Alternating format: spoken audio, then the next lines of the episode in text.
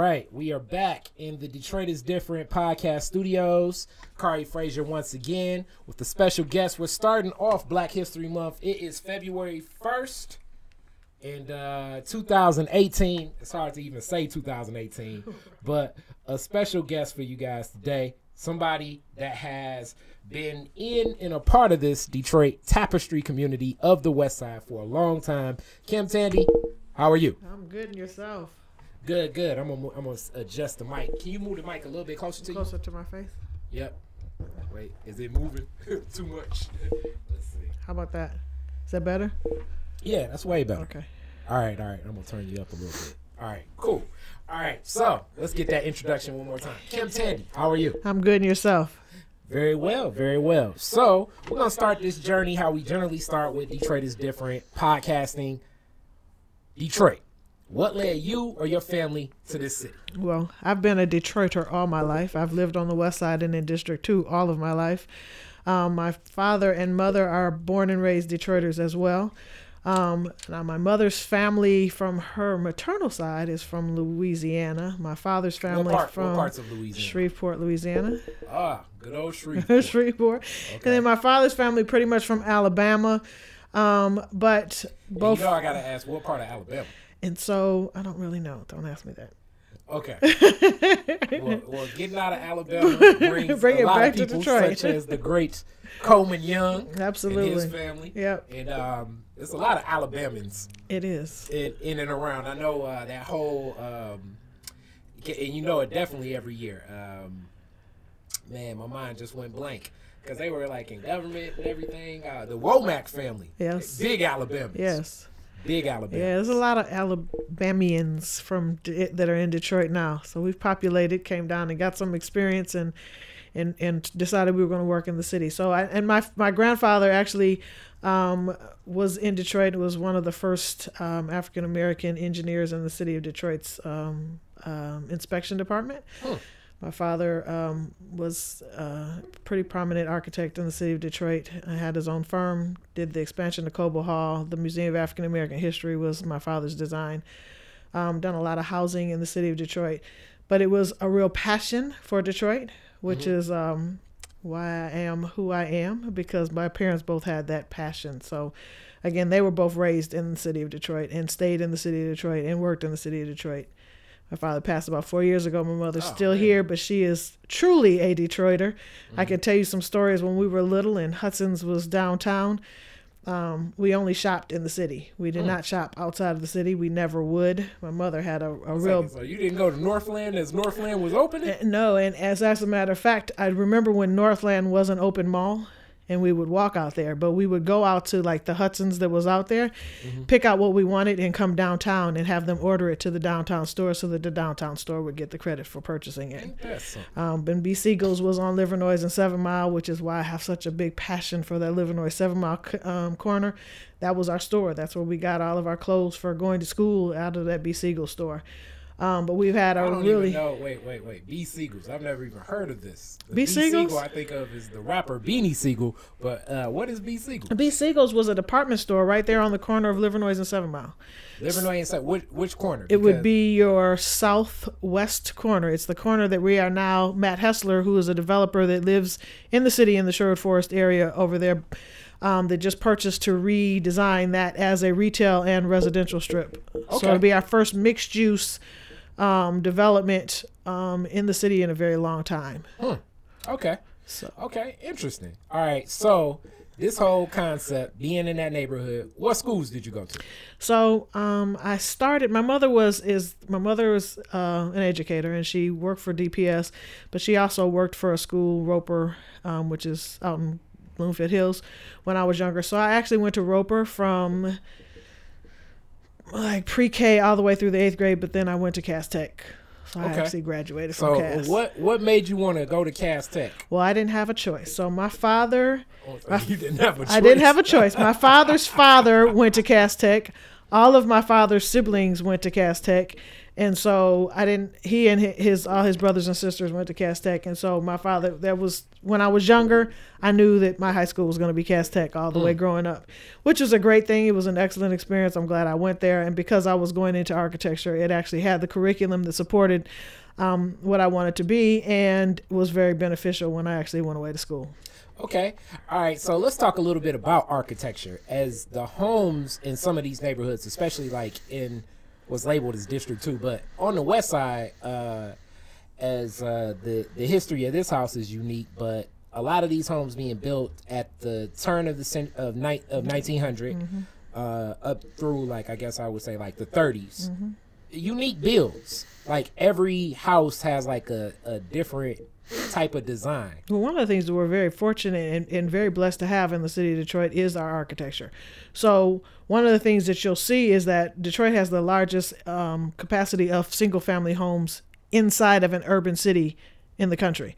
So, and because they were built the way that they were built, that they weren't built as subdivisions, they were built mm-hmm. as individual homes, they all have their unique identity. But the biggest thing is that they are mostly brick homes and they are very stable homes. Um, and the architecture and the, um, in the, the intensity in which they were built, um, we'll never build this again. We just won't. We won't. We don't have. We have the capacity for the craftsmanship um, and the people to do it. We don't have the education of how to do it, but plus fact, all of that becomes very expensive when you're building a piece of property. Um, and so we just will never do it again, which is why you see on most subdivisions, you'll have brick that goes up about four feet and then everything else is some other kind of surface because th- things like that cost a lot to lay and to do in the craftsmanship. So we have a, a very unique city with a very unique architecture that has to be preserved. Okay, so when you talk about preservation of it, just mm-hmm. even in this home itself, um, as before my mom's passing, there was a lot of ideas that she had, and I had to like look through these old photos of like a lot of just even the wood in this home mm-hmm. uh, that's now painted over. Mm-hmm. Is like like rare woods, unique woods, and how how should how do you suggest for people like me that own homes in in the city where it's some rare like windows, woods, uh, brick. Like, I, I, who do you reach out to? Because I can't go to Home Depot for this. Well, no, and there are some people that are still ref- refurbishing your wood windows. I don't know that necessarily that's necessarily the architecture that you have to because you do want some sense of energy efficiency. So there are windows and like aluminum windows or whatever that look like wood that mm-hmm. actually still have that same presence. But as far as the interior wood and the interior um, there's a lot of places in the city of Detroit that actually would help you in preserving that um, and and stripping the wood and bringing it back to its its natural um, state is it, it make it really takes the detail back into the house. And a, and your new homes you don't mm-hmm. have any of that. Okay so you can get those resources. Absolutely. They're in detroit. Absolutely should I Google them or like what? What do I do? Go to a community I, meeting or something? I mean, you can Google them, but I mean, if that's something you're interested in, I actually I put a list of those places to go to, and we okay. can share that with other. That residents. will be on the Detroit is different. If you're watching this, it'll be a while before I expose, but now I have to follow through with like a lot of visions my mom had for the house.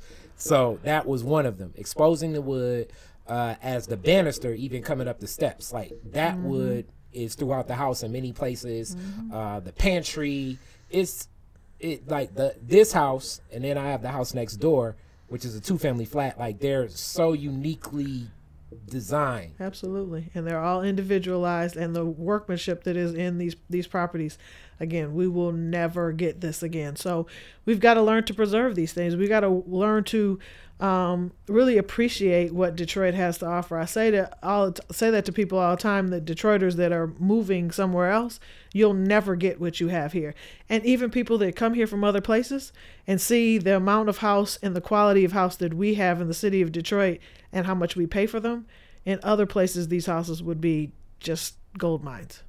Okay, so let's talk a little bit about those gold mines and just homes you've owned. We, we kind of went through and just your family. What's the first home you remember as a child? Uh, what did it look like? What did it feel like? What block was it on? So actually, I, I was born in a two family flat on Pasadena, not too far from here, um, just off of Linwood. Um, Yeah, I- that's like a stone's throw. Right, it's they right. say. And I was only there until I was about three years old, but I do remember. You remember that much? I, actually, the only reason why I remember is because there was a kid. there was actually a Russian family that lived in the house right behind us, and it was Hmm. just a, it was a, um, a lot of children on the block, and I remember being outside, and and I'm sure some of my memory has something to do with pictures that our family has, but I do remember some of that. Um, then um, we actually purchased the house in District Two. Um, on Outer Drive between Still and Sorrento was where, where I grew up. Um, And I was there until I went to high school. And at that time, my father, again, who I told was an architect, had designed and built our house on the Detroit Golf Club, which is where my mother still lives right now. Um, after high school, I left the city and went to Georgia. To Georgia, well, I went to New Orleans for my freshman year, and then I went to Georgia Tech, and I got my, I finished my undergrad and graduate school, and got my master's at Georgia Tech in architecture. Um, and then when I came back home, I absolutely had to live um, in my district. That's just where I wanted to live. Um, my aunt had a two family flat on Seven Mile. I lived there for a little while, and then my husband and I bought our first home on Fullerton um, in the um, Russell Woods area. Uh, from there, we moved into Sherwood Forest because I was trying to move closer into where I was r- pretty much raised. So we had our first house on Warrington um, when the whole economy was flipped upside down. Of course, our properties, because we bought when everything was up, properties were flipped upside down a little bit. We got an opportunity to purchase a house um, around the corner from us um, during that foreclosure cycle, whatever. We got very fortunate and purchased the house that we're in now. So I still live in District 2 and always will be. Okay, so in these homes, let's let's talk about a little bit of the character of everything. As an architect, it's almost like I can nerd out with you on it. What what was unique about a lot of these homes as you've bounced around in different places? So let's start with the Sorrento home. What do you remember that stands out? So our, our outer drive home. First of all, I remember that we actually had we had a house in the middle of the block. We lived on outer drive between Still and Sorrento. We actually had an extra lot, which is one of the things that the city is really into right now, si- selling these side lots so that residents have property around their houses. We actually had um, an extra lot. My my grandmother, my, my grandfather, my father's side actually worked for Parks and Rec, and he used to build an ice skating rink for us in the wintertime on our lot, and the neighbors could come over and ice skate on our ice skating rink. And That is next very, to uh, next to our house. That is that is very unique. Right. That is very unique. Is uh, the good brother Herman Davis will be coming soon. Uh, that's the only skating I was doing as a child. right. Roller skating. Yeah, so we used to ice skate um on on that side lot, but it was actually part of our property. But the one thing I, I do remember again is the character of the house. It was it, it was unique. It didn't look like anybody else's house on the on the street. And I'm gonna tell a, a little bit of a story. When I was in architecture, um, my sophomore year when I transferred from Tulane to Georgia Tech, um, as a black female, I was the only black female in. Well, there was one other one starting with me, but um, I was one of two black females in the program, and I had a professor that actually came to me and while we he says, you know, we're going to design a house, and I said, he said, I said, oh okay. He says, so we're going to design a designer house. I said, okay. So in front of the class, he said, so I want you all to understand that when we design the house, that we're not designing those houses that some of you might be used to that have the same shutters on every house and the same garage door in the front of the house. And he looked at me and I said, okay, why is he looking at me? Um, and then he made some other references to certain things about certain neighborhoods and he kept referring those. Kim, do you understand that? So I finally I said, well, why do you keep saying that? He says, well, I want you to understand that we are designing houses that aren't like your neighborhoods. And I said, what does that mean? He said, well, I know your typical neighborhoods in your urban cities that you might have grown up in would have been the same. They have different color shutters with the same houses. that are rows and rows of those houses. So I said, well, that's not where I grew up. I actually went home and took pictures of the house that my father designed and built in the city of Detroit and plastered it across my drafting table. He came back to the d- design lab and said, "Oh, this is really interesting. Where did you go get these pictures from? You know, you've really done some, you know, good research." I said, "That would be my home. It's not the house that has the same shutters. I grew up in Detroit." Hmm. And had a couple of those incidences because people were think that because of you know You're a woman, and I'm a black in female. completely male-dominated field, and you're black. Um, I can only imagine what the black woman architecture in school is dealing with today, let alone when you were in school. absolutely in Like, the what, 80s. what was that? And then you were in the South too. What was It that a- like? It was it was a very interesting experience. So, um, I grew up in the Coleman Young era in the city of Detroit. So I Mm-hmm. was proud of who I was, whose I was, and where I came from. My father being in the in the city politics and those kind of things, and very close to Coleman. Um, I was a very proud Detroiter going down south. Um, but Mm-hmm. So Detroit, that whole scene from school days, you were like Big Brother Almighty. absolutely, I was a I was a very proud Detroiter. As a matter of fact, I'm, I'm- from Detroit. I'm a I'm a Delta, um, and I pledged while I was at Georgia Tech. And one of the first things that some of the sorors from down there said to me was, "Okay, so where's your pistol?" Hmm? Sweetie, I don't have one of those, but I do have a knife in my sock just in case you wanted to ask. But no, um, but I did say that. But um, I didn't have it, but You'd nobody been- messed with me. You'd have been coming back to Detroit for the rest of your school. right. But um, going down south was a was an experience for me because in the '80s I expected because I was from a Detroiter, I was a Detroiter, and what we were experiencing here, that everybody had progressed in the same way. Um, when I got to New Orleans my freshman year, I was the only black female on New Orleans campus, other than the maid service, literally. Um, there were three other black males on Tulane's campus that were not athletes. All the rest of the black males were athletes on the basketball football team. Um, I can name those three black males still to this day. Um, when I first got on my first trolley ride, I got on the bus on the trolley, and there was a younger white male that got on with me from my school. I didn't know who he was. We got on the trolley. This very old, very very young, I mean very old, very very thin black lady was sitting down. She got up and gave this young white boy her seat. I, of course, assumed that she was getting off the trolley because she got up, correct? Because I'm from Detroit. It's the 80s. Um, that didn't happen. And we were five or six ri- stops down the line, and she's falling all over the place because she's a fragile older lady. And I said, ma'am, excuse me, why did you get off, get up and give your seat? She was like, baby, that's what we're supposed to do. And I said, No, ma'am, that's not what we're supposed to do. And I looked at him like, Okay, you need to get up and give her her seat. A seat came available. I let her sit down. She was like, Oh, baby, thank you so much. I'm going all the way to the end of the road. And I said, You know what? I have a real problem with this. So I've had some experiences with those kind of things when I went downtown. And, I mean, went down south and had to call my father on numerous occasions to say, Daddy, um, I might need to come back home because um, I Yeah, might your, go to, your I might, family. I might go to jail. the South. your family did leave the South a lot of generations before many. Right, you guys right. were like, you guys were like black people in Detroit. Like, oh, we've been here. it was Where y'all been? I'm like, hey, so no. Mhm. Um, but it But was an interesting that- experience. And then like, um, And it helps you grow. I'm sorry, but it helps Mm-hmm. you grow and appreciate a lot of other things because I think sometimes our children, especially in the city, are not connected to that struggle because they've Mm-hmm. never seen it before.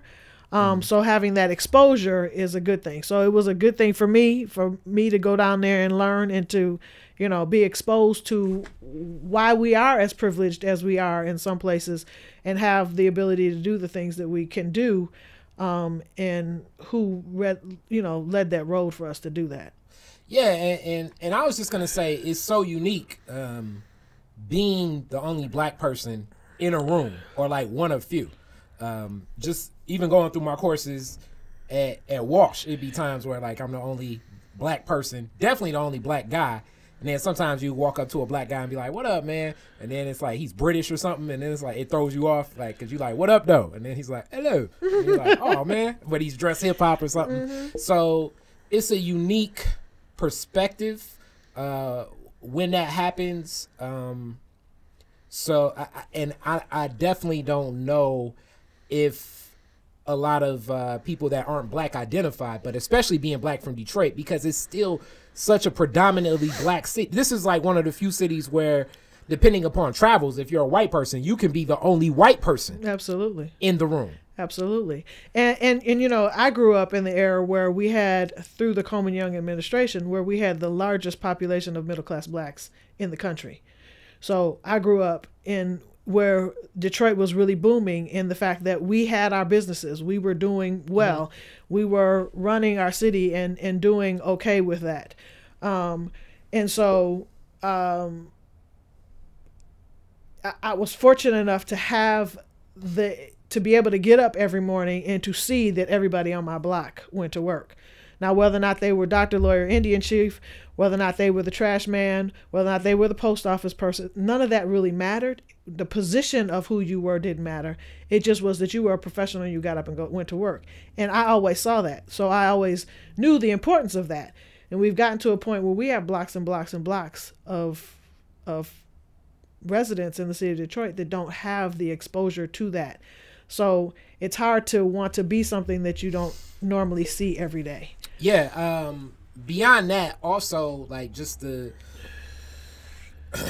not see every day, but just the reality of uh, of a couple different worlds, because um, because you got me by a couple days, but I've I, I feel like I touched like what's happening today and sort of what was happening then. Mm-hmm. Um, and just seeing the transition as my block alone what used to exist I, I, still see it. So like what people when they look at these houses and say to themselves like that's blight i look at the house and i'm like nah that's that's, that's mr reese's house. And that's opportunity. Uh it's mr reese's house. Like i know so many of the stories on my block like what was happening how was happening. Uh, mr davis the guy across the street you know uh owned like uh two two um, two buses, and he would drive church loads of people down south in the mm-hmm. summer, and that was mm-hmm. basically what he did. So like, he park right there on that lot off Davidson. Like, I'm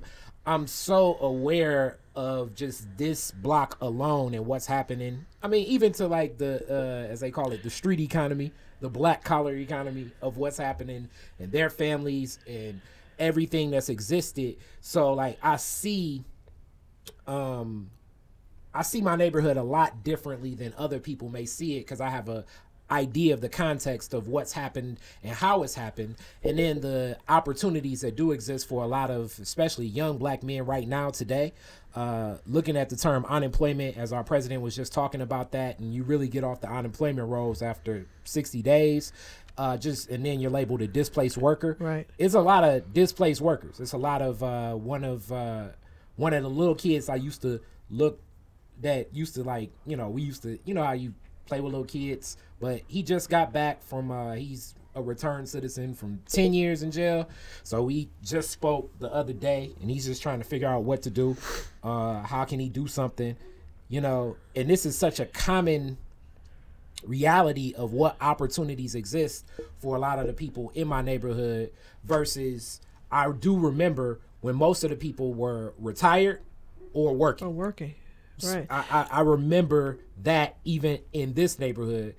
And that's even for the guys that were still like involved in the street economy, as they say. Mm. They still were like working and like like dabbling in the streets. You know what I'm saying? So absolutely, but you know, and you also were fortunate enough to come to what is still very prominent and still a big asset to the city of Detroit is that we do have those neighborhood um, associations and things mm-hmm. still.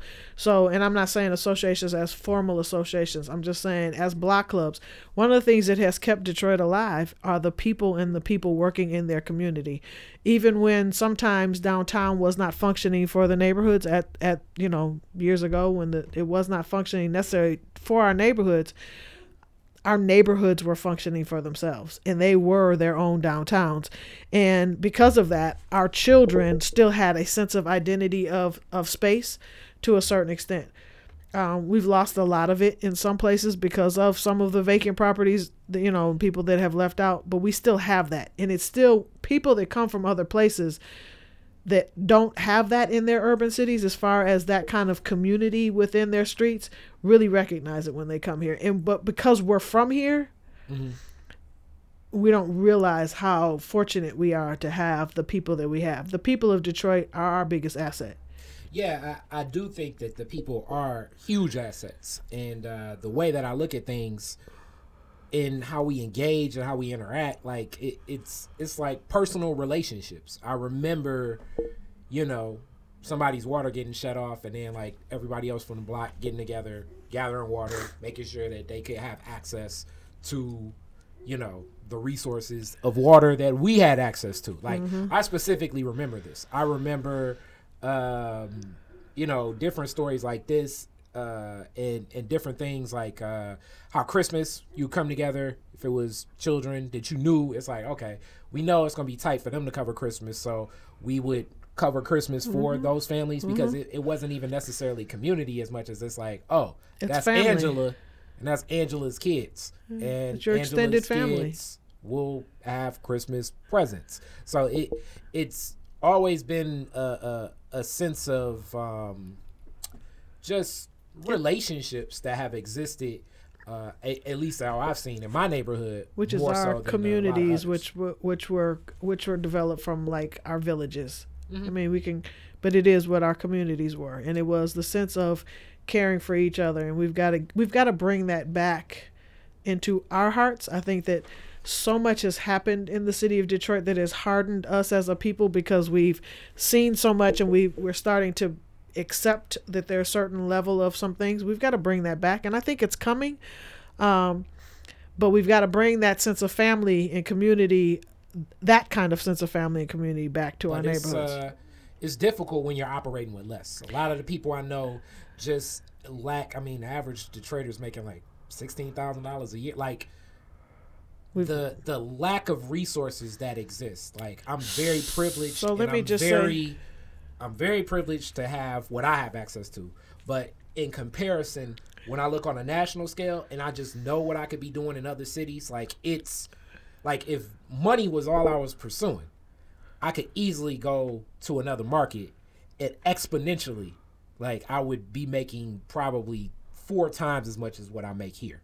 So me having the access that I have, being a black man with this experience, staying here is more of a commitment that I want to do creatively than I feel like Detroit provides me those opportunities if I were someplace else. So I, I agree. First of all, the cost of living in Detroit is a little bit less too. So wherever you go, you have to kind of look at so you get a raise in salary, but it also but the rent- cost of of yeah. living goes up too. But I also think that one of the things that we've got to start to look at in the city of Detroit that there are a lot of opportunities out here. There are a lot of jobs out here. We've got to get ourselves in a position and in a place to receive those. Um, there's a lot of opportunities, or a lot of training centers. We're going to be doing a ton of development within the next five years. So your engineers, your electricians, your plumbers, your handymans, anybody that can do construction on a house, as we're selling these houses, as we're building these developments, all of those jobs need to be filled. And there are training centers for that. And the Randolph Center that just opened up in District 2, again, that reopened for those training centers why aren't we knocking those doors down? Why aren't we out there really pursuing those kind of things? Um, there, there are some opportunities out here. We have to stop saying that the opportunities aren't here and pursue the ones that are and also make the ones that we don't have. As a community, we're very rich in culture, history, and we built this country, right? So we have to bring that passion back. And I think that one of the things again that I think that has happened is through our media, we have it has been portrayed that those things aren't here and we've accepted that. I think that there are some training opportunities. It's uh, like uh, a great one is um, a great one is you know every everything like some of the people I know at the IBEW are doing.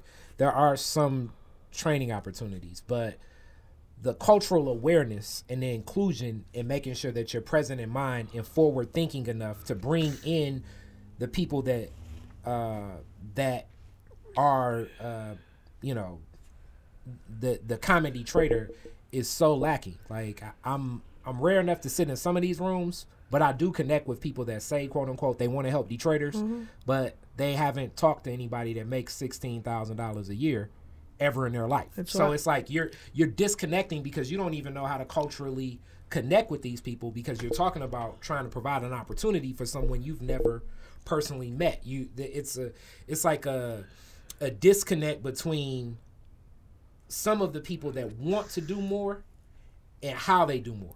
So, one of the reasons why the mayor created the Department of Neighborhoods, which is how I became the district manager, was just that purpose. That you have people that are in the communities that are working with just those people and others, whoever is is out there and willing to have that conversation. Um, again, I'm a born and raised Detroiter. I grew up. I'm still in Sorrento. I have friends that are doing really well, some that aren't living anymore because of decisions that they made, um, some that are still living that have made some pretty difficult decisions because they just needed to live. Um, and they're all different kind of conversations and i agree that you have to know how to be able to communicate with all, all but i sit in these meetings with people from all all walks of life and i express the opportunities that are out there. But again we have to have the capacity to want to go get them. But some of them, I think, disconnect just naturally due to like, um, for instance, uh, one of the times that I remember, Focus Hope, which is down the street. Absolutely, just left there. It's in a lot of ways, it's one of the best assets for my community. But the people on my block have never walked in any door outside of Focus Hope other than the food center because the food center connects best with their messaging for the opportunities it provides. It's some work being done by Hope Village that actually comes to us and comes right to our block where it's a now new conversations developing and uh, from having a personal relationships this is just like like even me you know, uh, black guy from Detroit, but I had a personal relationship with Eleanor Josaitis before she passed, and that was one of my mentors. So I'm provided this opportunity. so I'm standing out already. I'm an outlier to everybody else I would play hide and go seek with. But the average people that I play hide and go seek with, because this engineering school has been down the street from me for at least, you know, for 30 plus years. Mm-hmm. But connecting those people to that engineering school, even when I offer that as an option, it's a natural disconnect. And it's right in my neighborhood. It's it's walking distance. So again, what I'm saying to you though is that I, I understand what you're saying, but you growing up on the block and being that friend mm-hmm. have the opportunity of really pushing those opportunities to those people. I understand there's a disconnect and I understand that there's a fear factor of what happens when I walk through those doors. Do I become the ostracized one in my community? Can I actually do that? Am I capable? I mean, I understand all the obstacles that mentally in our head that we we do that, but at some point we've got to stop allowing that to be the reason why we don't go after these things and start really pushing. And I think a lot of that starts in our school system because it's got to start young because once you get older and you've already formulated your mindset of things, it's a lot harder to ch- make that change.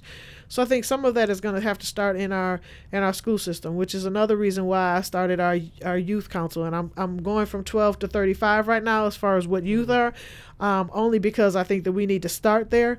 Um, I've talked to, and I just left from Focus Hope also that you know there might be a middle school and an elementary school element of what that is and how we get that started to make people realize one the asset that we have in the city of Detroit, the assets that we have in the city of Detroit and the abilities to make change in the city of Detroit. We've done it before, we'll do it again. We are um, a very resilient people and we're a very different kind of city. And I tell people this all the time you can't just come from a Chicago. Um, New York, Cleveland, or Atlanta, or whatever, and think that those things that work down there will definitely work in the city of Detroit. It's good to have that out of the box thinking and to have people come and new people come and deliver certain things to us but that then has to be adapted to how detroit because detroit is a very it, it has been an african american run owned city for a very very long time. And um, it has been a very community based kind of of city for a very long time so our ideals and the way we work is a little bit different um, and I think that as you talk to different people, you have to talk in different ways, and hopefully we'll we'll touch on as many as we can. But now is the time for opportunity. Unfortunately, our city hit a really rock bottom, but it also opened up an opportunity for a lot of things to happen, um, and for our people to be able to regain and grow back our city. Um, but we've got to take that opportunity, and the door for that opportunity is not very big.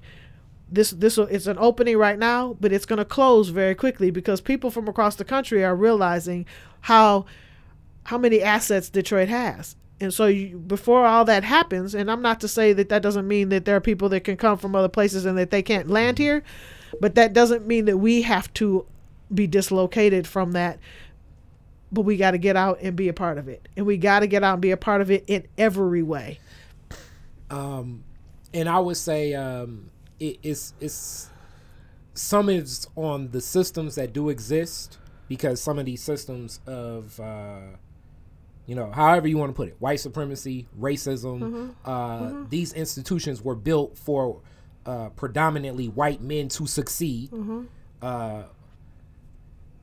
Naturally exclude the the thought process, the cultures, and the inclusion of people other than white men. So some of it is that, and then some of it is on our culture to be like, you know, where do we stand? How do we evenly yoke it? So I, I think that Eh, some self accountability of having the courage to step into a place where you may not be comfortable does play a role, but also the system itself needs to be forward thinking to to challenge itself to say, are we really being as persistent to include the people that need to be included, or do we not want these people included? Like it's a as progressive as my you know my homeboys need to be sometimes.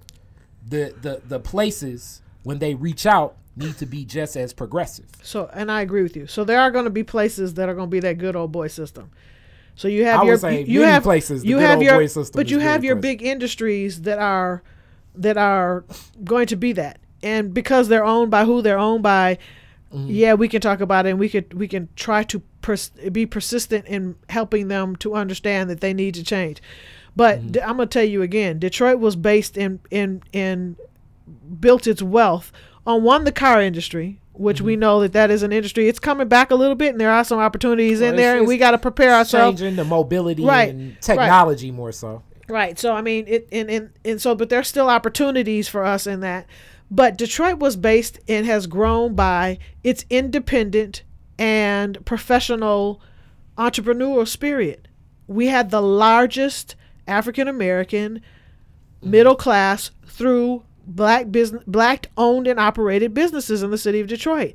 That is the new industry of what can bring us back because we've got to create jobs that populate and employ our people and then we've got to support those jobs in those businesses. So as those businesses open, we've got to support those. And that's how we create more jobs for ourselves. Now, does that mean we stop pushing to be in those other industries? No. But you know, if if we can if we can boil a drug and making something and, and make a million dollars on boiling a drug, we can also make toothpaste.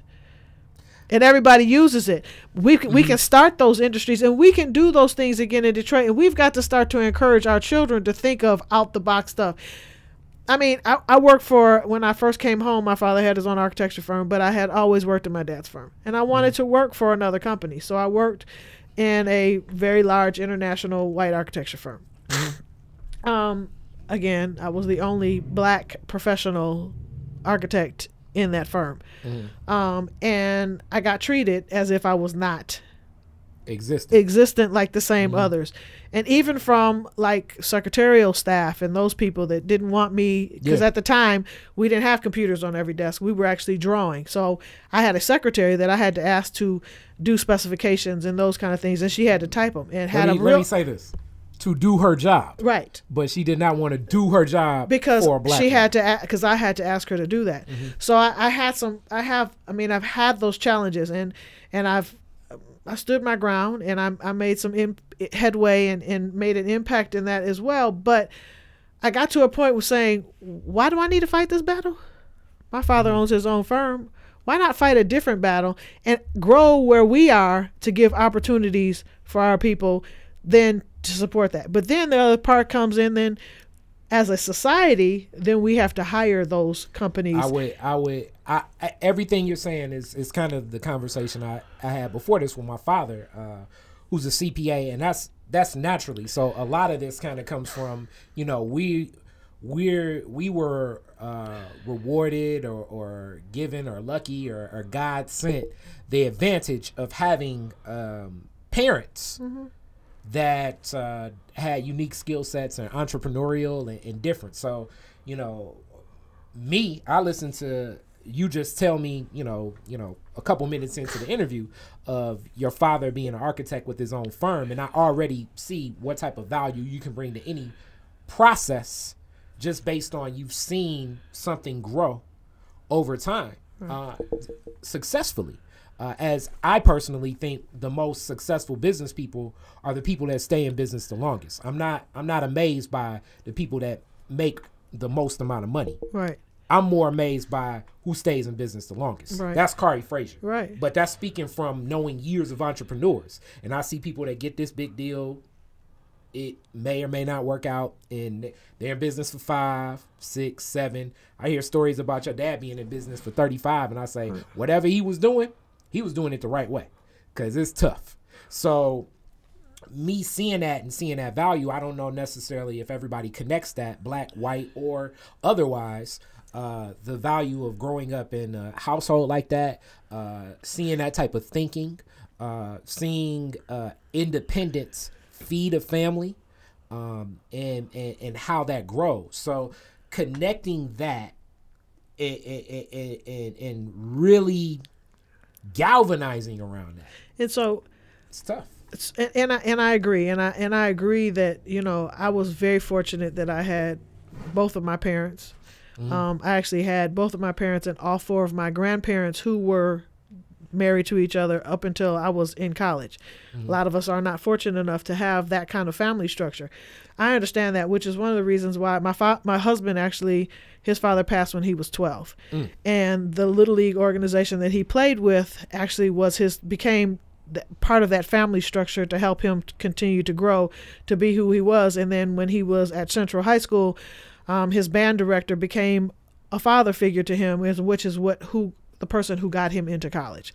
Um, and the first of his he's the youngest of four and the only one that went to college and graduated you know right out of high school. Um, his sisters have now since gone back but um so because of that he was he, the organization that he um, actually grew up with is the westside cubs which is the largest black little league organization in the country.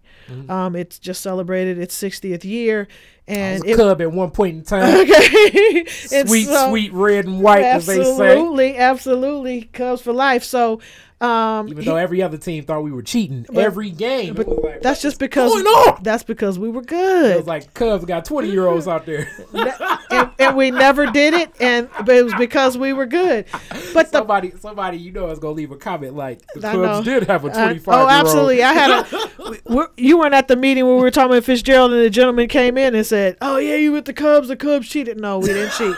we did not cheat. We were actually just good, and we had people that were dedicated. Neighborhood. I, I switched on them. so, but with that, I was. I, I've been the president of the Westside Cubs for about twenty something years. But my passion for that came from my husband wanting to give back to that who gave to him. Right. um, because he didn't have the father. He didn't have the structure that I had at my house, and he didn't have that leverage. His his mother was a registered nurse, but when his father passed, it devastated her. There were some things that happened, dynamics that happened in that Yeah. family that wasn't. And the father, his father was the educator in their family. You know, he was the one that did the homework and did those kind of things. Um, his and his father was actually the first one of the first black pharmacists in the city of Detroit that was in that whole And then uh, area and, that was and then when you talk about this, just I mean, you're you're touching on a lot of points and components, but just even dealing with trauma in our community, as a lot of the challenges that we face are the traumas. So like uh, We talk about the scarcity heroes. of money. Kind of is more of a symptom to like how you people make those decisions when money is scarce and, and the trauma associated with that. Like I, I definitely think that uh, you know, when you sit in some of these community meetings, sometimes it's just giving somebody a hug and listening to whatever they're going through. You know, I'm I'm gonna go to two things. First of all, so we talk about like war heroes and the trauma that they go over when they're in a war situation. A lot of our children grow up in that same situation, and the trauma that they grow out of. But then we send them to school, and with that, all of that in their head, and want them to learn. I actually, so I'm gonna go back to Westside Cubs in a minute, but I actually, um, because of when I was telling you I was the only black female in there, I actually ended up taking a break and I worked for Detroit Public Schools for three years. I taught third grade math and science. And I taught in a class, and I had a little boy that came into my classroom one day, and he was always quiet and never really, never really participated. Mm-hmm. He was like Tasmanian devil, and I set him aside and I said, "You know, sweetie, what's going on with you today?" He says, "Well, last night, my dad shot and killed this guy in my living room, and I watched them body bag the guy and then take my dad away." This is a third grade kid. Yeah. And I thought to myself, like, come on, who, how'd you make that story up? You saw that on TV. So, you know, I, I just couldn't believe because that's not something that's a reality that I would have thought was happening in in our our children's lives at that age and that somebody would have pulled him out of that situation before he saw that progression of things happening. I called his mother. His mother's like, I ain't got time for that. I send the boy to school because I got to get his daddy out of jail. I said, okay, dokie.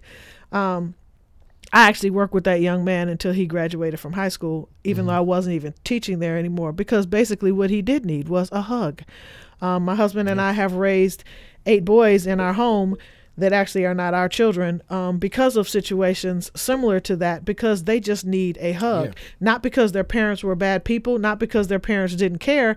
Their parents didn't have the capacity at that time to do what they needed to, to, the do. scarcity of money. And so- you'll be right. working two jobs or God knows what. If you, you know, I, I have friends that, you know, um, the opportunities they have is like working at the airport. Like I know a lot of people that there. So, you know, you take the bus to the airport, you have a kid at home. I mean, I can only imagine, you know, sometimes, you know, you'll support somebody, but I'm 12 years old and my mom works at the airport. I'm I'm I'm definitely not I'm getting into some shenanigans cuz I'm 12, you know? right and we have to have opportunities but so but I, I worked with the west side cubs one to do that to do mm-hmm. the same thing that you're talking about to give hugs and to show our young people that there are opportunities out there and that there are people that look like them talk like them grew up like them that are doing different things and again Yeah. it doesn't have to be doctor lawyer indian chief and architect it doesn't matter what the position is all the positions are very important to the way our society functions.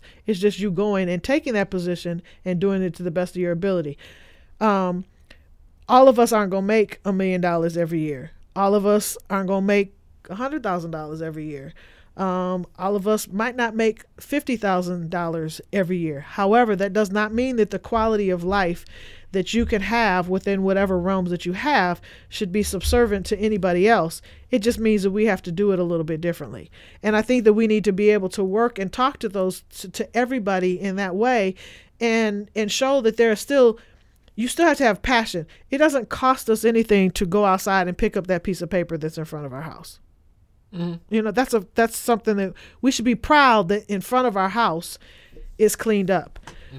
We got to get back to that state of where we are proud of who we are. When I was in high school, my parents afforded us the opportunity to go to Africa three times um, and to as a family. And when we went there, there was a young man that we met, and he was 18 years old. He had taught himself eight different languages because he wanted to be an international interpreter. Access. Access. but he wanted to be an international mm-hmm. interpreter. And he wanted to be able to go see some things.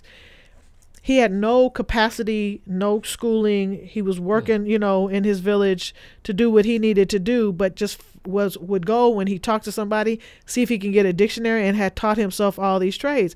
But his thing was is that i know it'll never happen to me because i don't have the money to go to school to do this we actually through the group that we went with actually awarded him an opportunity to come Wow. to the united states to um, just meet some people to get the exposure of something.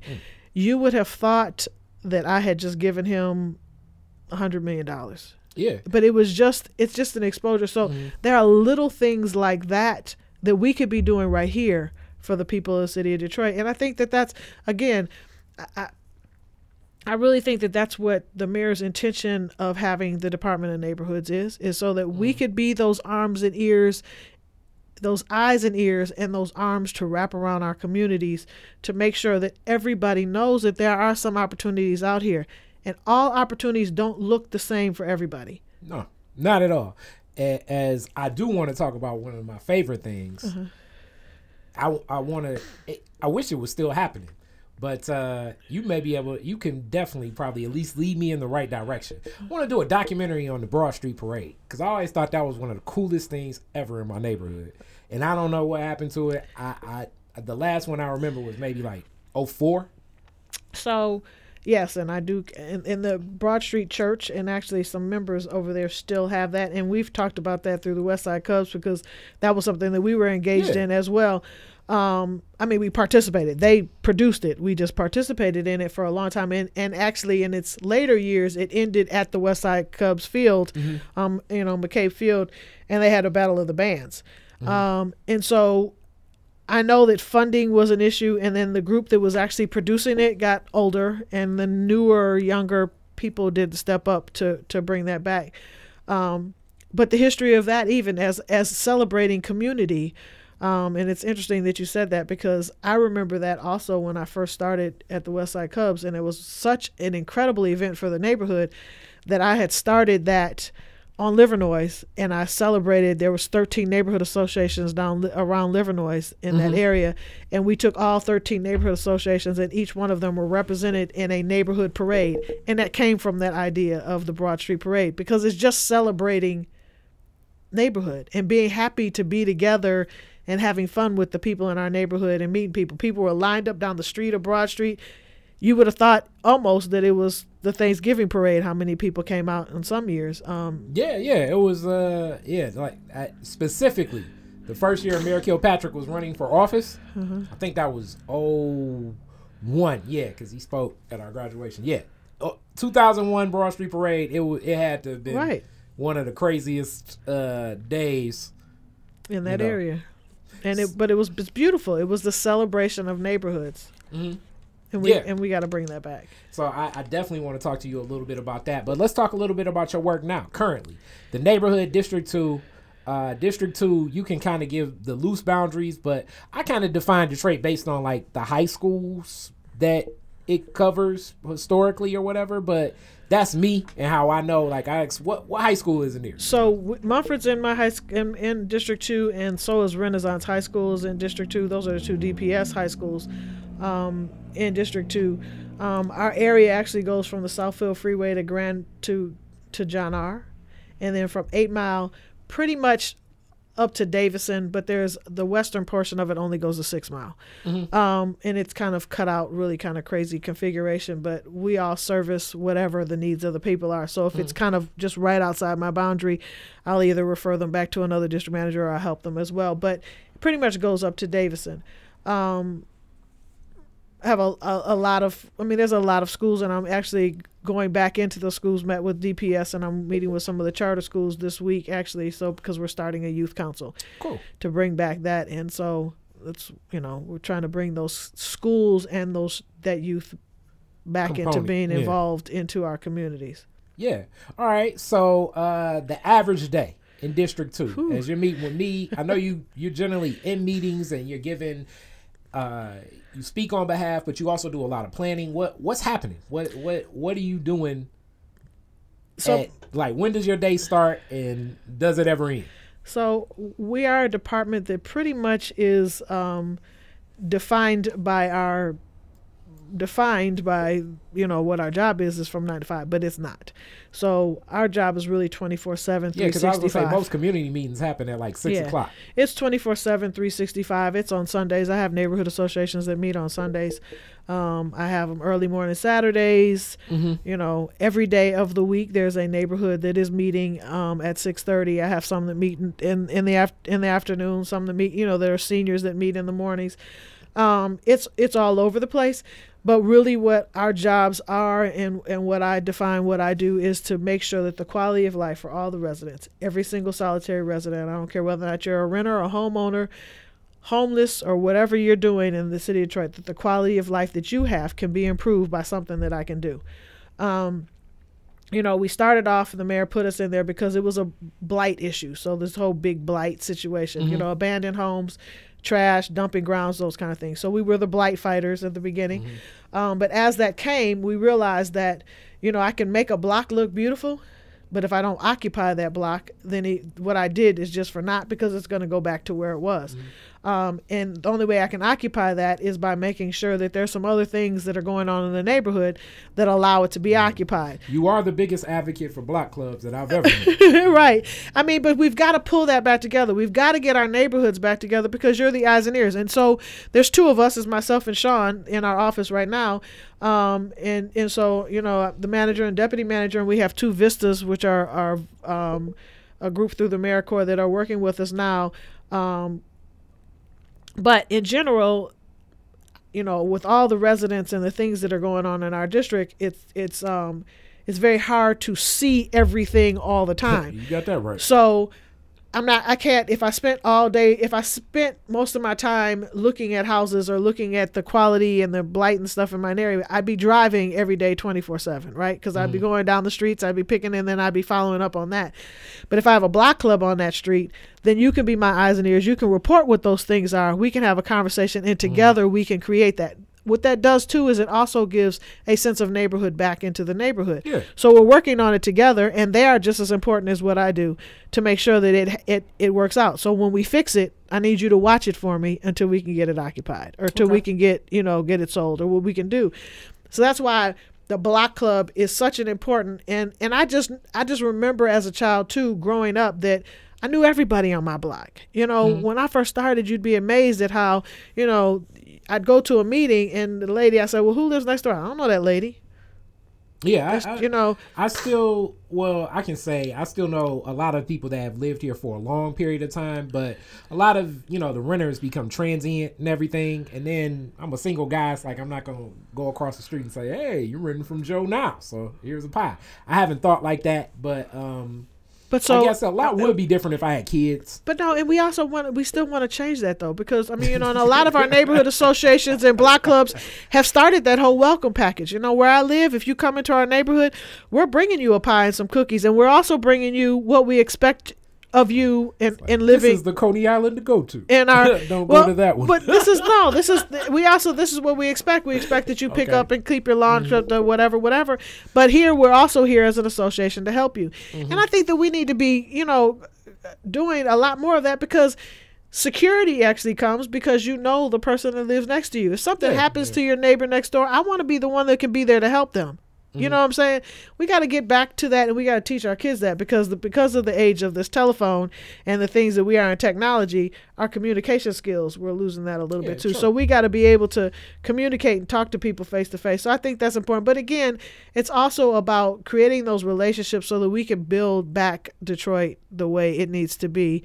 Um, we've never lost it, so I'm not saying we have to you know or resurrect it that's not because it was never dead. We it just it just we, there's some things that we have to work on and as a community we can do that. So Well, my I- I job is to think, make sure um, that we do that.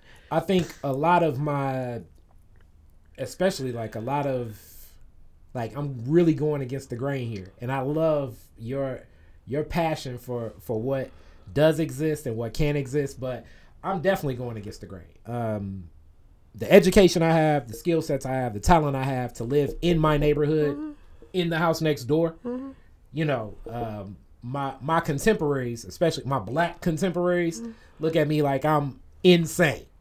Um, so I definitely think some of the some of the people that um, that have that have more skill sets, more talents, you know, do choose places like Raleigh and Atlanta and Houston and Dallas uh, in pursuit of opportunities I- um, consistently. It's rare that I that the people that you know people put me in a room, and I just think I, I like talking to people, so I don't really consider myself that smart. I just pick people's brains, then I get a little bit more information every day. But some of the smart people, as they say, hey, you got to meet this person, you got to meet this person. Most of those, you got to meet this person. People that I meet that are young and black, and I'm defining young in the sense of, let's say, 25 to 50 they can't wait to leave Detroit and go someplace else in pursuit of something. So, like, keeping them here and getting them to a neighborhood like mine, like getting them on my block.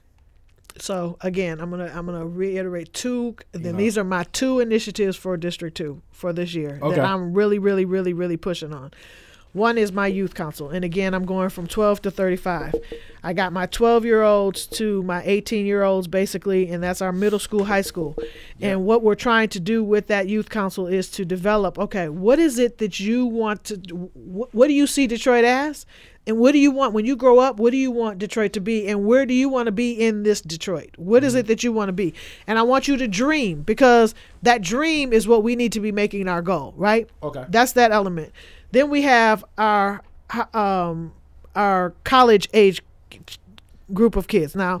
So a lot of them are here for the summer, so we're going to really capture that as a, as the summertime. Um, some of them don't leave and go away to college. Some of them are still here, and we need to capture them as well. Same thing. What would make you want to be in Detroit, and what would make you stay?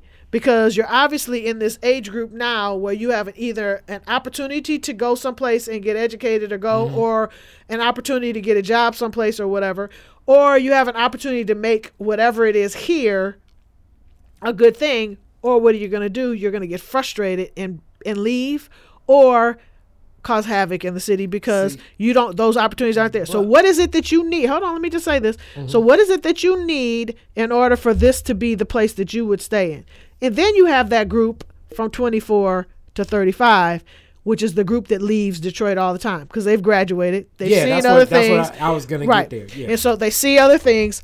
What do they need in order for them to come back? Some of it is opportunity and job, but some of it also is opportunity to make your city a little bit better because you're born and raised here and you want to be a part of this change.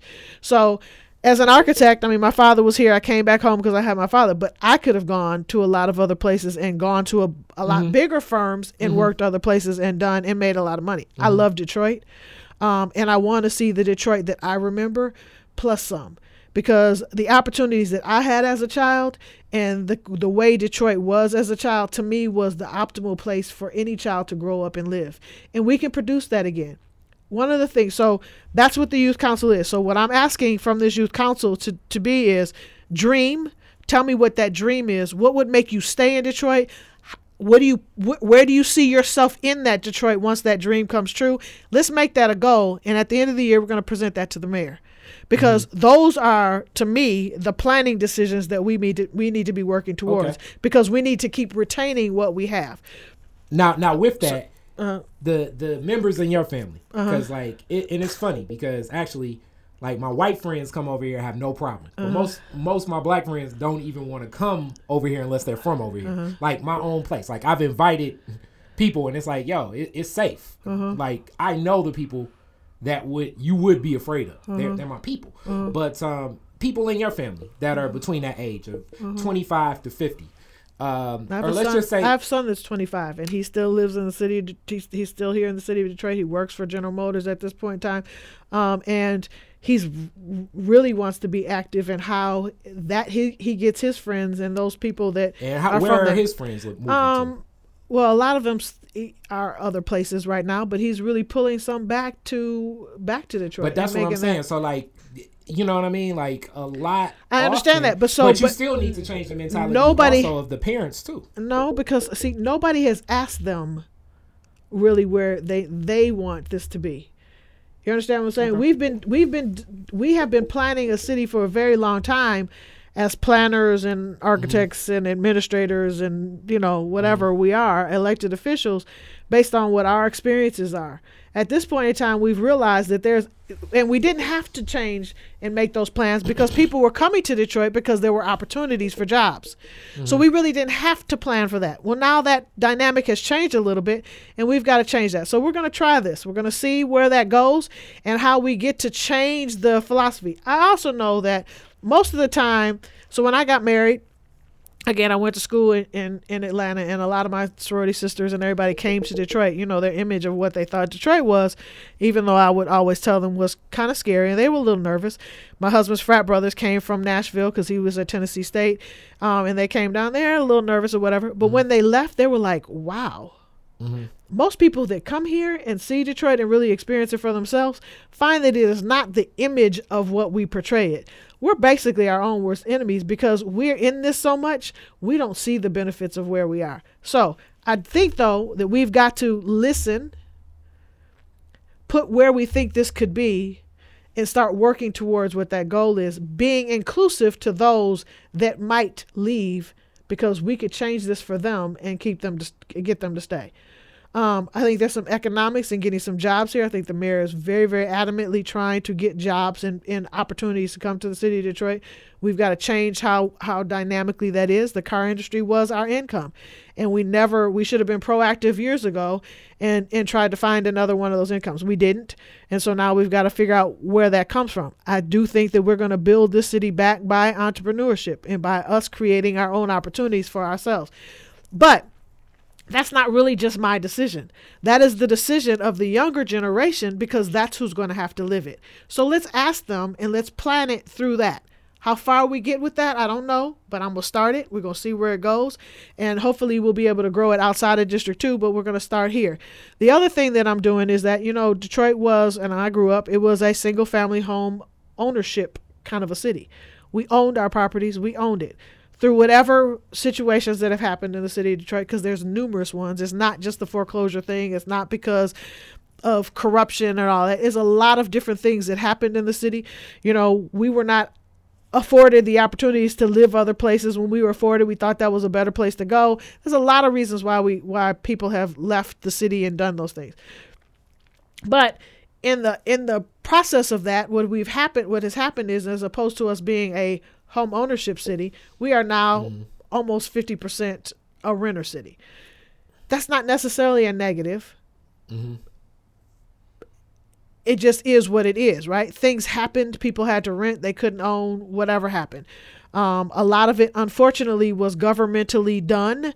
Um, and we could have planned better for that, but we didn't. So now we're planning for it now. But I say that to say is that we I go to these community meetings and all the time people that renter down the street and that landlord don't and, and, and so as a renter or a landlord if I come to a block club meeting immediately from the moment they open their mouths I feel ostracized from those meetings. So I don't become part of that community right? Because of the way that I'm treating. We've got to change what that dynamic is open our arms. In the same way we have to open our arms up to youth and people and sometimes give them a hug sometimes we have to do that to the renter. We can't just go down there and say you don't take care of this property and you need to mm-hmm. how about this? You know what's going on over here guys? What can i do to help you? You know let me talk to you. You know how, how are things happening?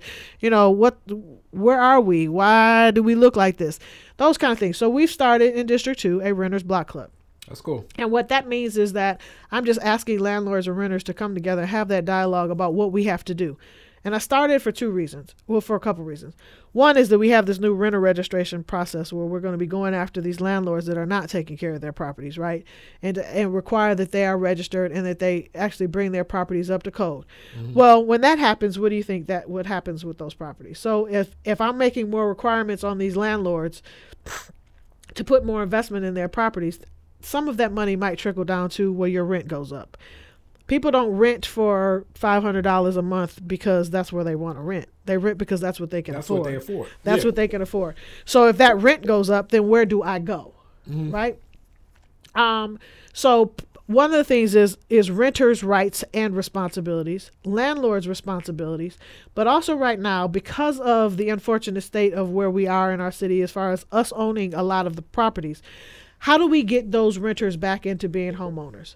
Because very soon it's going to be cheaper to own if you buy now than it will be to rent. I, I agree, and these are these are advantages to take event. Uh, these are opportunities that can be taken advantage of, but still, uh, and there th- that amount of of money. And I still kind of want to go back to like that point of like your son and his friends, but uh, like being a homeowner, you know, and property owner in the city of Detroit. Mm-hmm. Uh, and and and that opportunity that does exist now uh, and what that won't exist just due to everything that happened after like first off you you need high cash because getting financing for for any property that's like less than 100k you're, you're almost you're talking to a wall. Okay, so, so I want. Wait, I'm going to stop you from that, and that is why I'm having my okay. renters block up because that's not true anymore. Okay. That was true, and that was the dynamic in the city of Detroit for a very, very long time. Uh-huh. When the mayor actually was running for office, I think the year before that there was like 500 mortgages or 50 mortgages in the whole city. It was a really ridiculously Mm-hmm. low, low number. Um, that number has changed, and it has changed because the mayor has really put in in been around talking to people. So we but have the opportunities. appraisers are the Uh-huh. appraisers coming Yes. in from are they from my community because most appraisers in the state of Michigan you know as they're appraising the value of the last property that's sold in my neighborhood Okay, so that's not that has nothing to do. So there are programs out here, and this is why I have the I'm starting the Renters Block Club, and I'm bringing these things to the neighborhoods. So there is a program. It's called Detroit Home Mortgage, and through that program, they have banks. There's seven banks that are actually on board, and those banks are actually have appraisers and people within them that are appraising houses' values according to what they would be once the investment is put in there. Okay. So that you can actually appraise the house for what your investment would be so that you have the money to actually buy the house and fix it up right? Um, and then immediately what does that do that immediately changes the dynamics. the dynamics and it'll change the praise value for the whole neighborhood because once you sell that one house then you have a comp in that area. We did this through when we started doing um, rehabbed and ready. So we realized that everybody first of all didn't want a house that they had to fix up Mm-hmm. but also, if we're selling everything in the neighborhood for thousand dollars or five thousand dollars, that becomes the appraised value of that house. Mm-hmm. So, if for whatever reason I need to sell my house or I need to do something, or I can You wanna take remortgage it or equity out of whatever, house, yeah. I, I don't I don't have that appraised value. So what we started to do was work with Quicken Loans, and they actually they the land bank still owned the property. They made the investment, and then when the house sold, some of that investment went back to Quicken, and and then some of it they lost a lot in the beginning. But now they're so. We started in Bagley. The first house they put in eighty thousand, eighty nine thousand dollars, I believe, or eighty seventy nine, eighty nine thousand dollars in the house.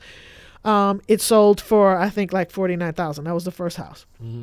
But it sold for forty nine thousand. That So creeped up their appraised the value, just a little bit, right? So it's really an investment because furthermore, if you can own more of those properties now instead of the property possibly being the thirteen thousand dollars that it's listed as, because I just my how my appraised value of my home is basically what I just paid for my roof. right. You know what I'm saying? So it's like weird, you know, when you make these decisions. But like even a decision like that, when I was talking to like most of my friends, and they're like, "So what? What's going on with signing up your money?" I'm like, "I gotta, re- I gotta pay for my roof," Mm-hmm. and then they're like. Damn, you paying for a roof that costs this, that's that the house is appraised. I'm like, yo, this is where I want to live, so but- I've but- chosen that. But right, but And you're making gonna that be decision though, making that decision as a single man, I can only imagine if I was married trying to make that decision. But making that decision is like But still. I'm gonna say a this lot to- of it's being looked at like you're insane. I agree, and I'm gonna say this to you, and I mean, because my, my son's in the process of doing the same thing, because I've been talking to him. So, you you're paying a thousand dollars, and and I'm just gonna say this. So I worked with um my niece a little while ago because she was saying you're paying a thousand dollars in rent, right? Yeah. You're paying a thousand dollars in rent, and you don't own it. And if something happens and you can't pay a thousand dollars in rent, you go away and you have nothing. You just have nothing except for the things that you take out of your house, right? Right now, um, we actually purchased a house with for her and, and fixed it up, and um, worked with her, and she went through a, a home buyers class and those kind of things. Got with the Detroit Home Mortgage um, Cool. Group. Um, she didn't pay a down payment on her house. She got some um, assistance in lowering her mortgage, and so now her house, which is a one, two, three, four bedroom, two full ba- three full baths, one half bath uh, um, home. It's a beautiful house, totally refinished. Mhm. Her mortgage, taxes, and insurance is six hundred ninety nine dollars. Yeah. So she doesn't pay what she's paying in rent. She has a she has an asset. So if something were to happen, say she got a job someplace else, or something else was going on and she needed to sell, when she bought the house, she bought it for like one hundred sixty nine thousand dollars. The week after, it was appraised for one hundred and ninety. She already went in with some equity because right now our houses are doing that. That's a win win situation. So let's start to get that program. Now everybody's credit. Some of us even that own houses credit is not the best, Oh right? yeah, yeah, some of us. I'm, Right. I'm a one of us. so I and, and I and, and you know and, and I know cash guy. right and so there are things that we have to, to do to change that so but there are programs that are that are out there right now but we have to we have to put them on the street because everybody doesn't know know where they are and I don't know where to go get them and I'm a little nervous so my thing is is let's put that in the neighborhoods that's what my renter block club is supposed to be doing so that we can go into the neighborhoods and talk to those people and say look I'm not asking you to leave this room and to go downtown and to pay for parking and to do da da da da, da to go to talk to this person. I'm asking you that the table right here is an opportunity for you to start talking about this and to get access to these things. Everybody's not going to be a homeowner. Everybody doesn't want to be a homeowner, mm-hmm. and that's fine. But those that want the opportunity, now is the time to get it because as this is again, as Detroit grows, as things are happening in the city of Detroit, our appraised values of our property have already in some neighborhoods tripled. I mean, just just naturally uh, more than tripled in certain neighborhoods. Right. So, I mean, I'm I'm very aware. Some of the clients I, I have, like I say, I mean, I'm walking in the world of people that are making some real estate moves just due to. But this is another thing that makes me an outlier than the people in my net that I played hide and go seek with. So, uh, it, it, it there are some opportunities. But you are then you then become the teacher or the person that can help them to realize the importance of those mm. things. We're not going to save everybody. We're going to save as many people as we can, but we're not going to stop touching the hearts of those that we care about. That's kind of what this passion is for. So now you buy this, you have that house, you have your your house that you and your family have, you have your grandmother's house. Just imagine if you convinced a friend to buy a house across the street. And then now you have four houses that are in the area. You immediately that it, it would be a 95% chance that that would be a white friend. Because my black friends, mm-mm. Well, so but we, we gotta so what we've got to do is open their eyes to the opportunity and help them to realize well, that the ones that could afford it. I'm just saying, let's but to help them also to realize that in a minute they're not going to be able to afford this either, and they're going to be sitting on the outside saying, "Dang, why didn't I do that?" Oh, if when my black friends start seeing more of my white friends move in, that's when I think they would want to mimic it. But by then, they probably wouldn't have the opportunity. So I agree with you.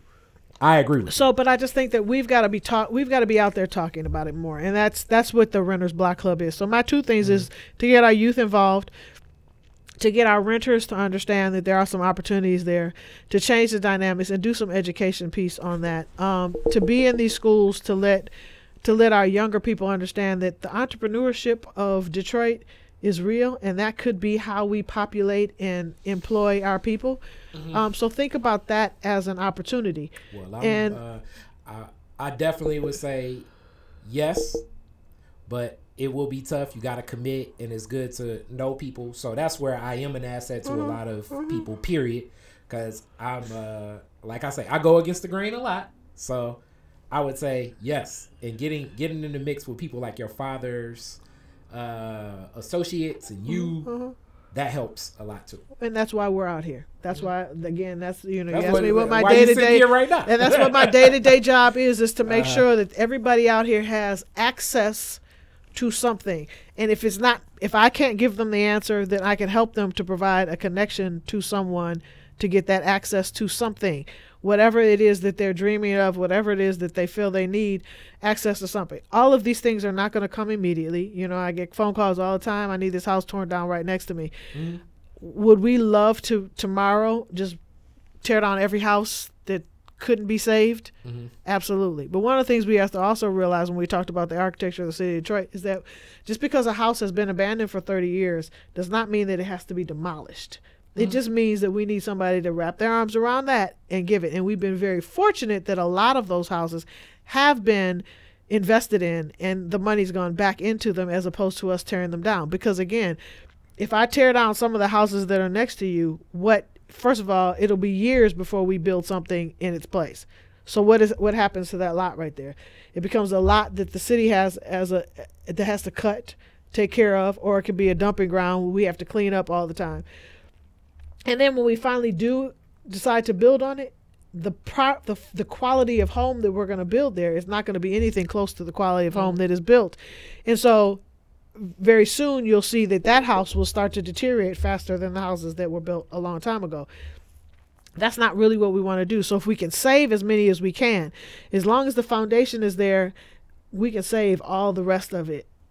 And and sometimes That's they say, lot they of, say uh, but sometimes they say, you know what? They took all the plumbing, they took all the electricity out of it. Well, if it was built in 1920, or even 1930 They probably did not have a lot of that anyway. or and and what it had in it was something that you need to get rid of anyway. And so now the Detroit demolition crew, which was the people that I call that go in and scrap all the stuff, have mm-hmm. done your demolition for you, and mm-hmm. now you could just go in and put in the new infrastructure. So yes, it's a little bit more ex- expensive than if you had a home already ready that had already done all that. Maybe depends on how much you buy it for.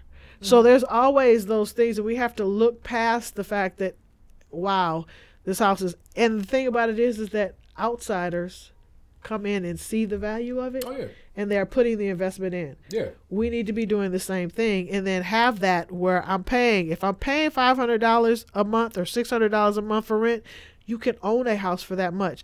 Now, again, it's going to take some work. We're going to have to do some classes. We're going to have to go through some stuff to get to where we can to get you these mortgages. But there are some programs out here to do that right now.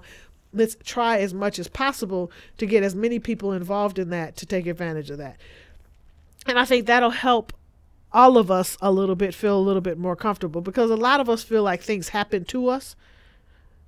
You know, I would I would argue, uh, you know, a lot of us feel You- like things happen to us. and, and, and it's some legit arguments and, and absolutely Some of them and that's what i'm saying so Okay. now let's be the process for it not to happen to you but let's let's happen with you let's work Okay. this out to get Yeah. that better so it doesn't happen to you again Mm-hmm. because it could happen to you again twice. Yes. you know what i'm saying there could be another resurgence of the city of detroit and it could happen let's not do that let's not be in that place as much as possible let's put ourselves in a we're in an opportunity stage Mm-hmm. and let's work as hard as we can with as many people as we can to spread the word that this is now the time that we got to buckle down a little bit and put our investment into back into our city so we can continue to own it Okay.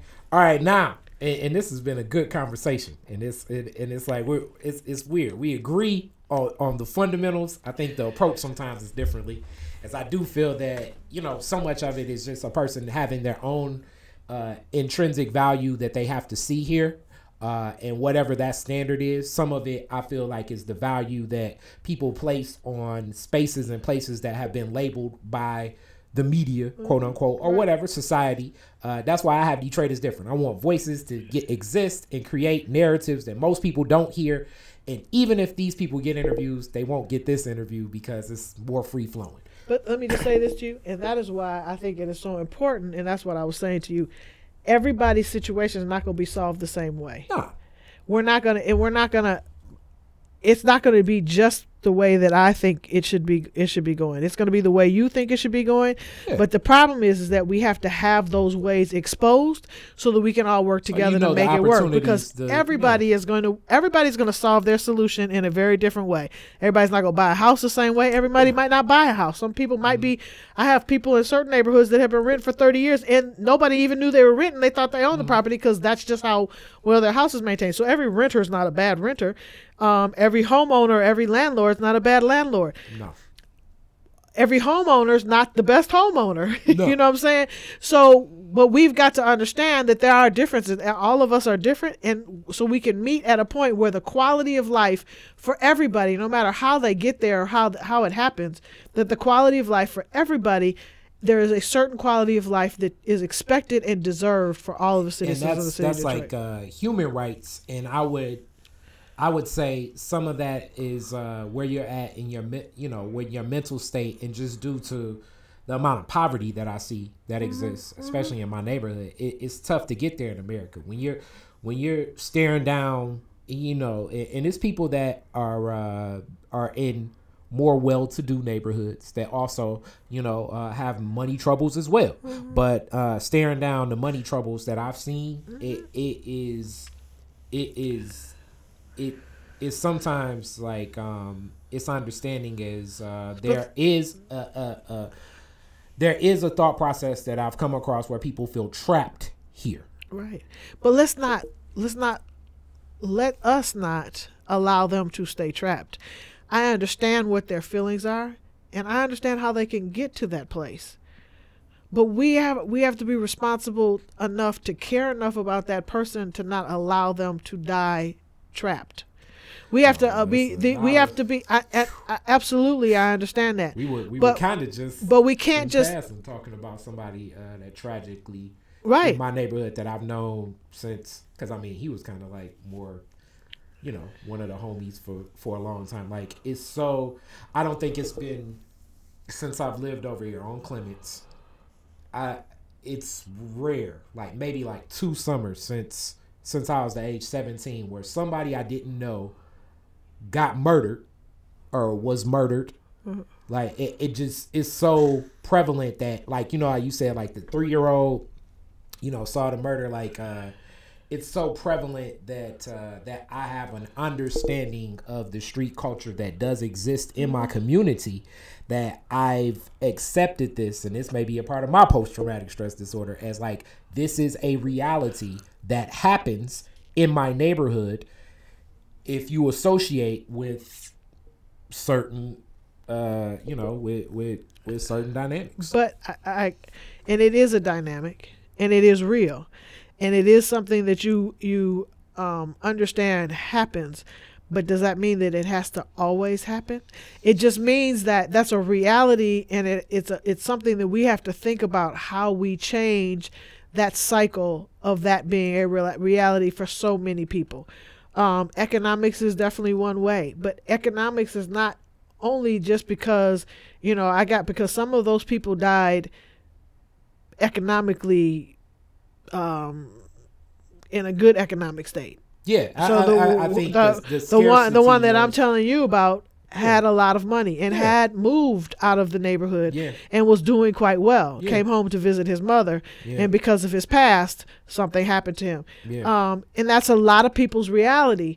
But how do we change that dynamic? How do we get people to not necessarily have to have that as a as have that a- response have that response. But how do Hmm. we? And, and and I'm not saying that again, and I'm not saying that this is an easy thing that we're going to solve it here in this conversation or we're going to solve Hmm. it overnight. It didn't happen overnight, but I don't think that we say that's just how it is and that's how it's going to be. Because if we leave it at that, Hmm. it'll never change. How do we change the few people that we can? Then build that army to keep on growing that army. How do we change the dynamics where the dynamics of our village was not that a long time ago? Things infiltrated and it grew and expanded out. Let's expand our new dynamic of positive thinking, of changing people's um, respect for one another, respect for elders, respect to- for children, response to conflict response to uh all of that. response to feeling trapped or, or Right. that you know so like And it's been years of brainwash in us to feel like these are things that we were. I mean, you know, no, Mm-hmm. you can't imagine how many Detroit are saying, "Oh, that's just the way it is." No, it's not. No, it's not. I, I probably would lean on. I, I think America itself. I think Absolutely. that America has a very violent culture. Absolutely. Uh, let alone not not necessarily Detroit. I just think that the the the what exists here is I've definitely accepted a form of like okay if you involve yourself in this and associate with these people in these in this manner you are welcoming yourself to possibly being murdered like I I have if I'm one of those people that has accepted that so, So- I'm very cognizant and, I, about and I'm not how saying and where don't I accept, associate with right, but I'm not saying don't accept that. I Mm-hmm. mean, don't. I mean, you got to accept that because that's a reality.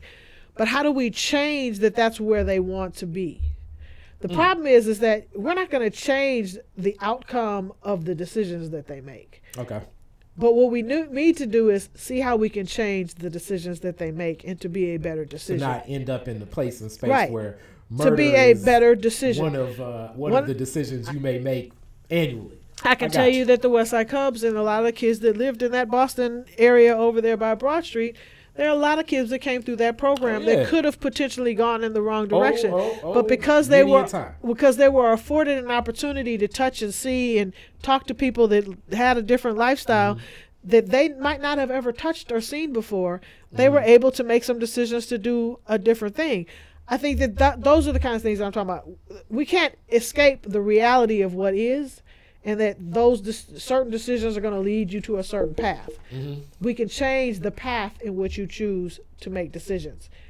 That is where I'm saying that all of us, all of us, as Detroiters, as African Americans, have to make a promise to ourselves that it doesn't have to be our 100% passion every day, all day long, But it has to be a passion that when we come across these situations, that we're willing to work with certain people and open up our, our hearts and our arms to say, you too can have a, a, a better place, and let me see if I can help you.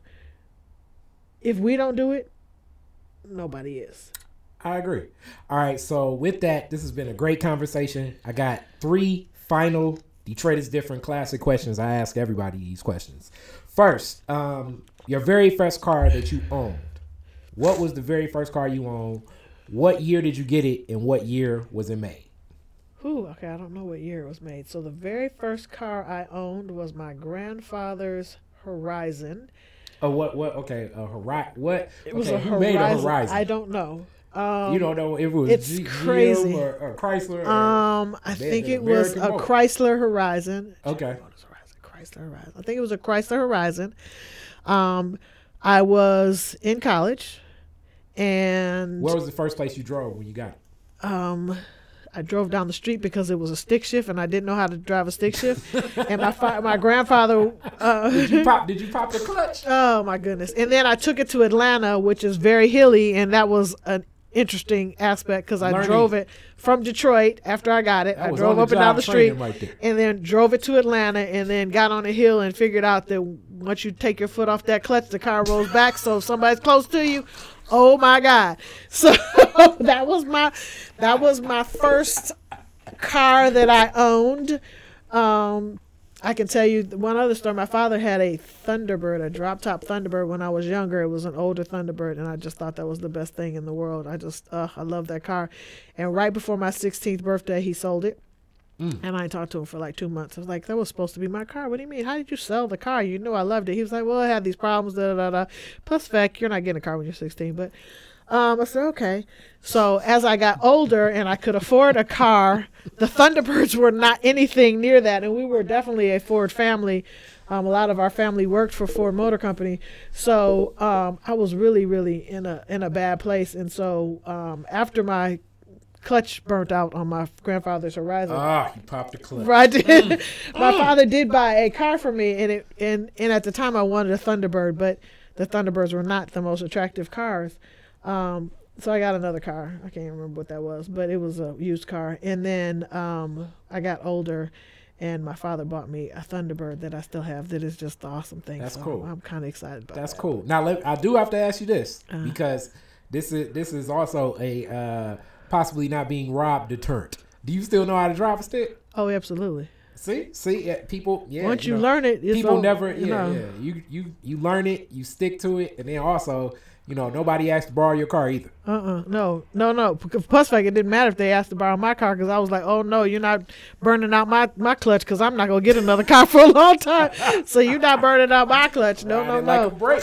Yep. like a- yeah, no. Uh-uh. We didn't we didn't share cars on that one. That was an easy, an easy, oh, no, you don't know how to ride a clutch, drive a stick? Mm, No, I'm sorry, I can't Oh drive a car. man, it, I can only imagine. Like if you went on a date with a guy that didn't know how to drive a stick and you knew how to drive, that's intimidating. Oh, yeah. I had many of those. That- I mean, not many. I didn't have many boyfriends, but that's. I mean, Oh yeah, man, that's that's- inti- that's intimidating. It's like, oh man, I don't even know how to drive.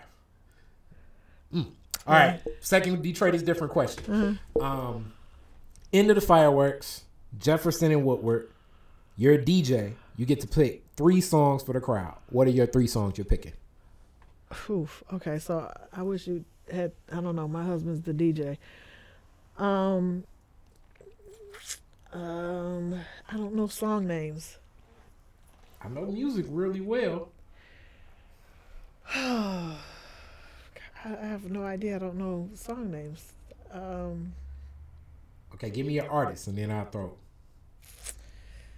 So I'm a Stevie Wonder fan. Okay, Stevie Wonder. Stevie Wonder Songs did a in the good Key of Life album. songs in the key of life. You got uh, you probably living in the city. I don't know if you play that. Yep, I like that one.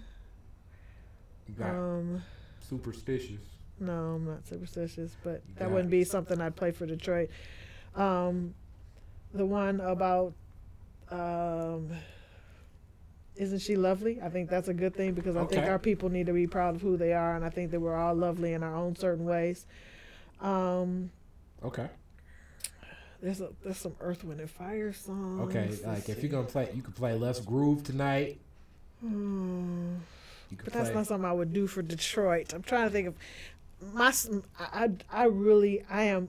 You'll find that I am so passionate about our people being positive about who and where they are, that all of my songs that I would play would be uplifting to say, Okay. look, here is something that you can do. How about this? Okay, it's not all. It's actually not. It's an Earth, Wind, and Fire song Uh, to me, but it's actually a Ramsey Lewis song. What about the Sun Goddess song? I like that song, but there's no real words in it. It is no words. Yeah, there's no. So that's. But it's uplifting. I agree. The album cover itself is like one of. I, remember agree. that it's, as a it's kid. A, it is. It's a. It's a. It's a great song. Oh, I, I mean, I love the song. You just asked me what songs would I play for Okay, fireworks. so Sun Goddess may not, and I know September is always, a, but that's not September. But September, I think, is the best. yes. Like, yes. To talk about the evolution of how things go. yep. So it's the elements. So you get a little Stevie, Earth, Wind, and Fire, and then you will close out with.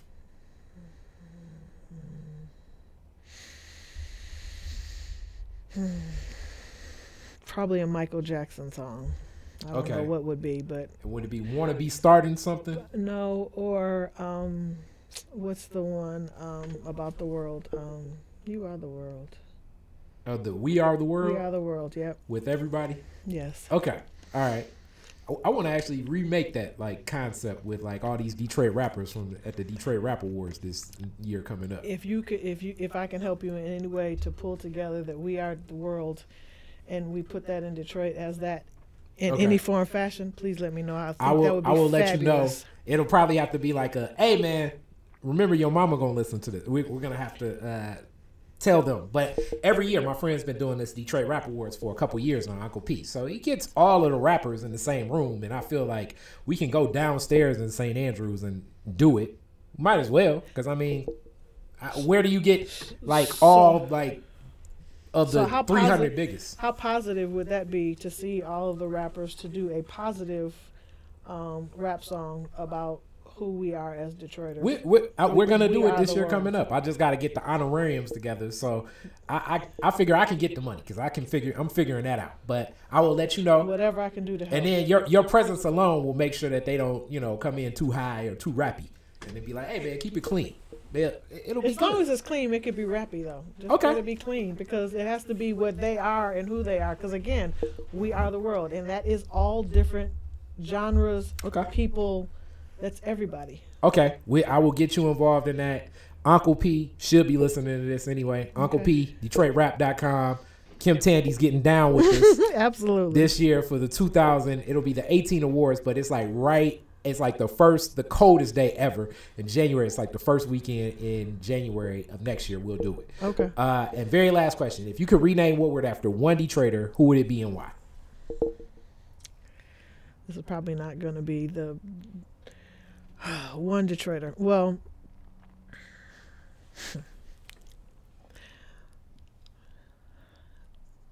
I can think of three very important people that I think to me, from me personally. so you like truncated so it's like from I'ma just- jefferson to and then from so from mac to or martin luther king slash mac to having just lost my father four years ago Mm. and knowing the passion that my father had for the city of Detroit and the people of the city of Detroit, okay um, and what he has done for, because there were many projects and things that my father worked on that he was very dedicated to making sure that all of the contractors and the people that were were Detroiters and African Americans, and that they had the opportunity to show everybody that we could do this and we could do it by ourselves or we can do it with whoever but that we have the capacity to do this because so for so very long a lot of people would say and they still say is, oh we don't have no we don't have the skill set. People we don't know detroiters detroiters can't do that. Well yes they can and yes they did. Um, and in in a lot of those projects um, that my father worked on he was very adamant about that being Inclusion. said. Um, and so like even through the museum of african american histories there there there was a, co- a contractor now who's pretty prominent that was a drywaller who you know this was his first opportunity my father really believed in him and now he's doing really really really really well my father knew that was going to happen but you got to give him the opportunity um, Cobo Hall was another opportunity that Coleman Young that would be another person that I would definitely because the opportunity for African Americans in the city of Detroit um, to have those opportunities to show and showcase that blacks could be and could do. He gave that, and he grew a population in the city of Detroit of the largest, you know, Expli- um, explicit explicit inclusion and 50-50 hiring absolutely. contractors and employment for the staff and, which and, and made conversation Yeah. about it and said, look, out there, you're not including us. So if we don't include us, why not? And if you don't agree with that, that's fine. But right now, I'm going to make sure I take care of who I need yeah to take other care of. side of 8 mile So I really think that that's important. That's important history. I know that some of the, some people don't appreciate some of the ways and things that he did, um, but he did a lot for the city of Detroit. And then another person that's very near and dear to me that um, and everybody doesn't necessarily know his story and how much, but they will soon is.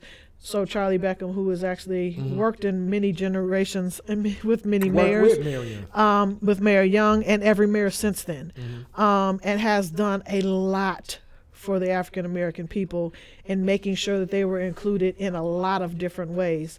Um, his family was just that family that was really, really, really positive about Detroit. His brother was the same way, and I think that he's given a lot to the city, and and not recognized enough for his contribution. Um, those would be three of the people that I think that I would probably name Detroit. I mean, but there are so many people that have given so much to Detroiters. Um, every other month, ev I have a District 2 meeting, and at those meetings, I have an Unsung Hero Award. That came from the fact that I have seen in my lifetime, there's a young lady called, her name was Mildred Smith, and there's a housing development that my father did that he named after her. And she fought for people to have lower water bills at years ago. This is like hmm. early 70s, right? So this is like Maureen Taylor before uh, Maureen Taylor. Right, you know, so mm-hmm. um, and their water not to be cut off, and opportunities for them to have, you know, good housing, and so my, that was, you know, that was my father's passion to find those people, and you know, it was Coleman's passion. Um, Charlie's done a lot of that. Emmett Moten is another person that that was involved in that Moten time. was very Um, involved in many of things. Right, and you know, in development in the city of Detroit and making sure that there was inclusion. And he, you know, he was from New Orleans and came to Detroit, but fell in love with it and was really, really adamant about making sure that those things happen. So, I mean, it's a lot of people, um, but because of who I am and where I came from, I would probably be with my father first because I'm I just you. I I'm with just You don't have celebrate to- everything that my dad I'm did. with. I'm all pro family. Pro pro family is a good thing. Yeah. And uh, thank you so much. You're more than welcome to come back with if you have any notifications you want to run through. Detroit is different. Let me know. Absolutely. I'm with it. I'm pro. I'm I'm from the district. The the, the house and my workspace now is in the district. I'm here. So I appreciate the opportunity, and I actually appreciate what you're doing. And if there's Thank you. anything that I can do to help you in growing this, so that more people have access to what you're doing, um, let's work together to make sure that happens. Mm-hmm. Much it's love. about access. And the very last question as you talk about access is going to be a bunch of people saying, "I want that mortgage." How do people get in contact with you? So, um, you can call me on my cell phone, which is my city phone. It's 313-236-3494. It is on 24/7. However, um, it might not get answered 24/7, but yeah, I you know I know the- rappers. They, they, But I they will. wake up at uh, they waking up right now. like but no, o'clock. but hold on. But I do answer in the middle of the night sometimes too. But if, if for whatever reason I don't answer, the best way to contact me is through text if you have the ability Mm-hmm. to text.